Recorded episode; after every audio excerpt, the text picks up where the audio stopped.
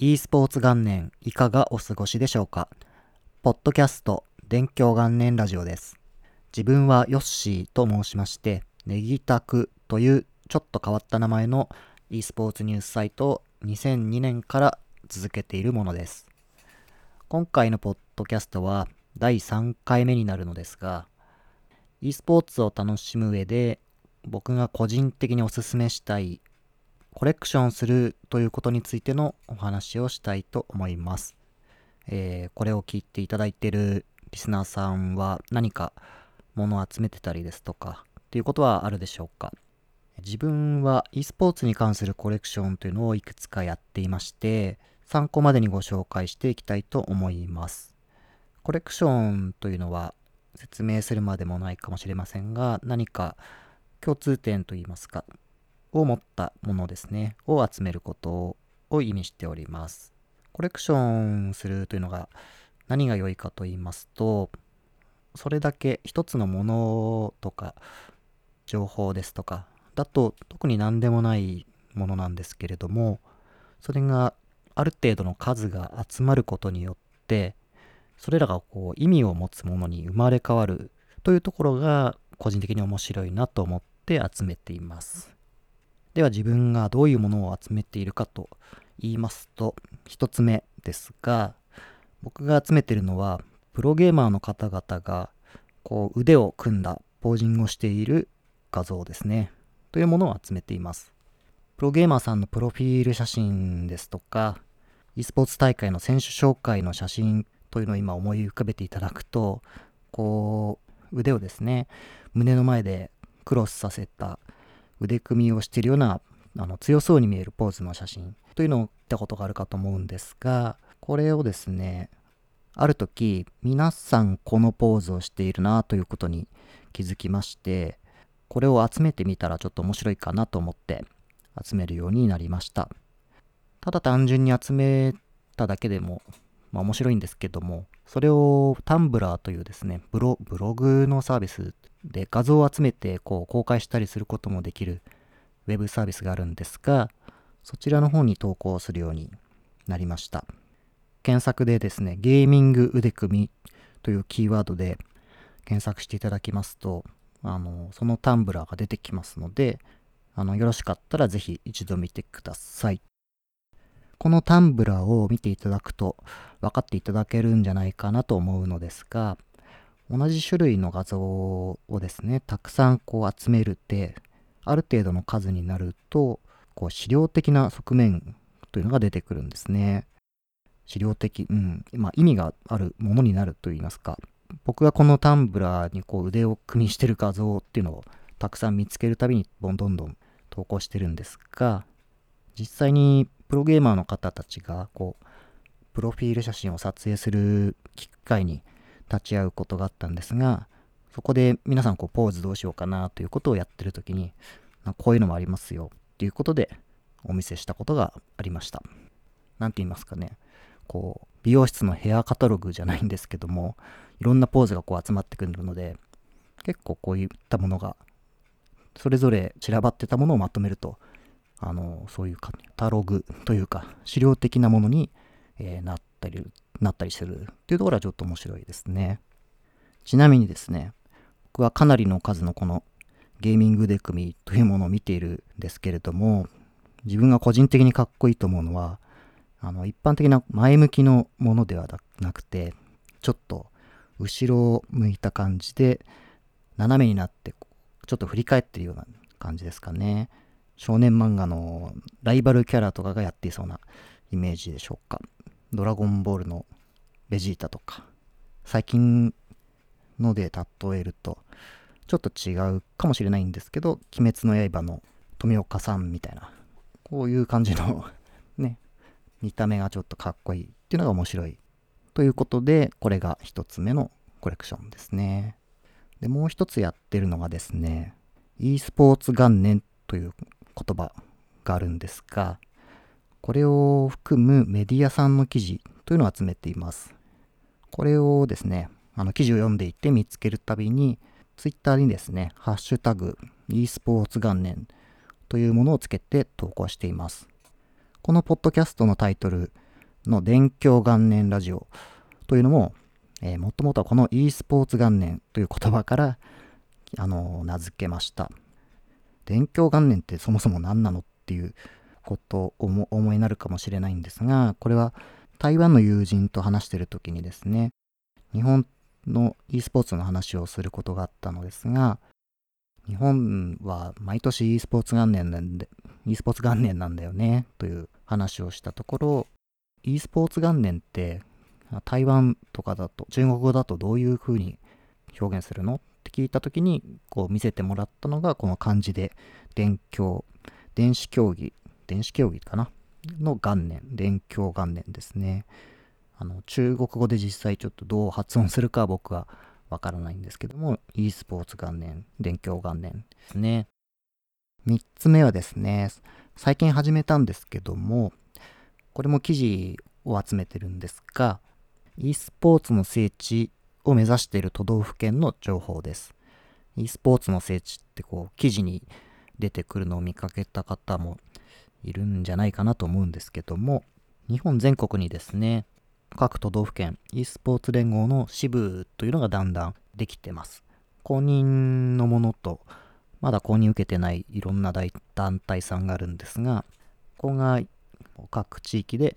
e スポーツのイベントや大会などをされてます。ここに地元のメディアさん、新聞ですとか、ウェブニュースサイトさんとかが結構取材に行くようになって、で、運営者とか主催者の方にどういう思いで、えー、活動されてるんでしょうかという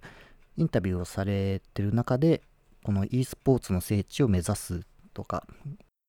〇〇県を e スポーツの聖地にしたいというような発言をされるケースをよく見かけるようになりました。これもバカにしてるとかそういうことではなくてですね、規則性がある発言だなというのが面白くて、ちらはあの、ノートというサービスに記事としてまとめるようにしてみました。ノートというのはあの、アナログのノートではなくて、ブログサービスみたいなものがある、あの、英語でノートって書くんですけども、そちらに、えー、まとめています。これもまとめると、それぞれだとただの e スポーツの成長を目指すという言葉なんですが、これを何県とかこう、ラベルをつけてですね、何県のこの発言というのをあのまとめていったら結構面白くてですね、この県ってこう、一人の方が言ってるんじゃなくて、複数の人が発言されてるんだとか、こう、政治家の方が言ってたりとか、それぞれ傾向というか違いが見えてきて、これを知識としてこう知っていると、あ、この県の e スポーツの団体のはこういう感じなんだとか、活動の何て言うんですかね、違いっとか、あの方向性みたいなのが見えて、なかなか面白いですね。これは記事としてまとめてるだけなんですけども、例えば、やるかやらないかわからないんですが、日本地図、白地図、白い日本地図ありますよね。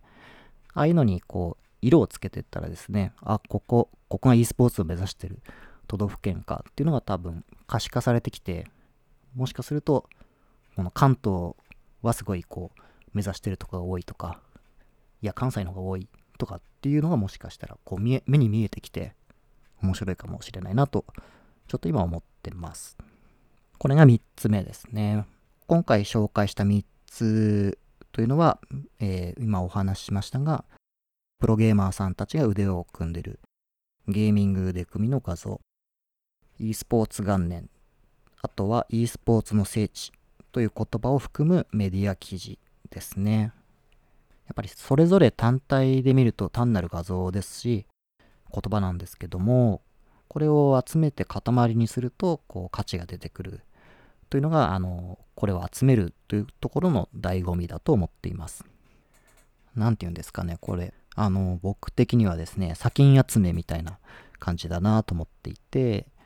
一見すると、てか普通に見るとただのこう砂なんですが、そこからよりすぐっていくと、実は金の小さな粒が入っていて、それを大量に集めると、ものすごく価値のあるものに生まれ変わるみたいな感じですね。自分が2002年からやってるネギタクという e スポーツの個人ニュースサイトも、まあ、見方を変えるとですね、e スポーツの情報をコレクションしているサイトというふうにも言えるんじゃないかなと思います。e スポーツですね、時代によってというか、e スポーツがすごくこう、盛り上がることというのがありまして、そうすると、新しいメディアさん、e スポーツのメディアというのが次々に、えー、登場してくるんですね。あ、なんか e スポーツっていうところで、砂金すごい取れるらしいよっていう感じなのかはちょっとわからないんですけど、例として言うとそういう感じで、でもですね、意外とやっていくとですね、やめてしまう方が多くて、なんかあんまり砂金集まんないじゃんとか、集めるのめんどくさいよなとか飽きたという感じで e スポーツメディアって結構すぐなくな、すぐ、すぐでもないんですけど、なくなることが多いんですよね。まあ、自分の場合は、砂金で儲けたいというか、砂金を集めるっていう方が好きなので、気づいたらこんなに集まってて、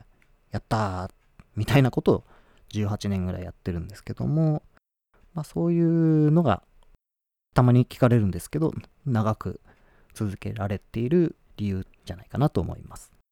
ということで、コレクションをすると e スポーツってもっと楽しめますよというお話でした。これ本当にですね、初めてやっていただくと実感していただけるんじゃないかと思うんですが、本当に面白いんでおすすめです。自分はですね、あの、読んでる記事に e スポーツ元年っていう単語が出てくるともうめちゃくちゃ嬉しくてですね、やったっていう感じになるんで、普通の、普通に記事を読んでる人よりも楽しんでるんですよね。こう集めることによって、資料的な価値とかが出るという話をしましたが、それをこうオープンにしていれば、人の役に立つ可能性っていうのもあって、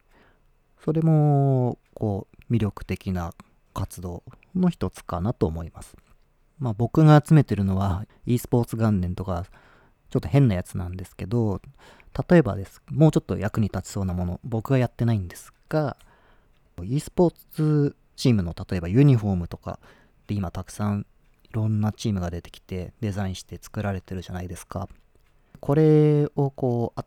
集めてみるっていうのが結構面白いんじゃないかなと思ってて、例えばそれをなん色別とかデザインのタイプとかに分類して公開するみたいなことをすると、それって e スポーツユニフォームのカタログ、ファッションカタログじゃないですが、デザイン、あ、こういうのがあるんだ。赤色だとこういうデザインがかっこいいんだとかっていう、これも資料みたいな感じになりますよね。なので、えー、もしですね、興味が湧いたら何かこう、無理にやる必要はないと思うんですが、あ、こういうのちょっと面白いから集めてみようっていう気になったら、ぜひこう、トライしてみてください。いろいろ集まってですね、数が溜まってきたら、公開していただいて、そしたら僕にですね、ぜひ教えてください。あの、拝見しに行きますので。今回もここまで聞いていただき、ありがとうございました。コレクションすると e スポーツを、えー、違った形で楽しむことができますよというお話でした。え、またですね、次回のポッドキャストでもぜひ聴いていただけたら嬉しいです。それではありがとうございました。失礼します。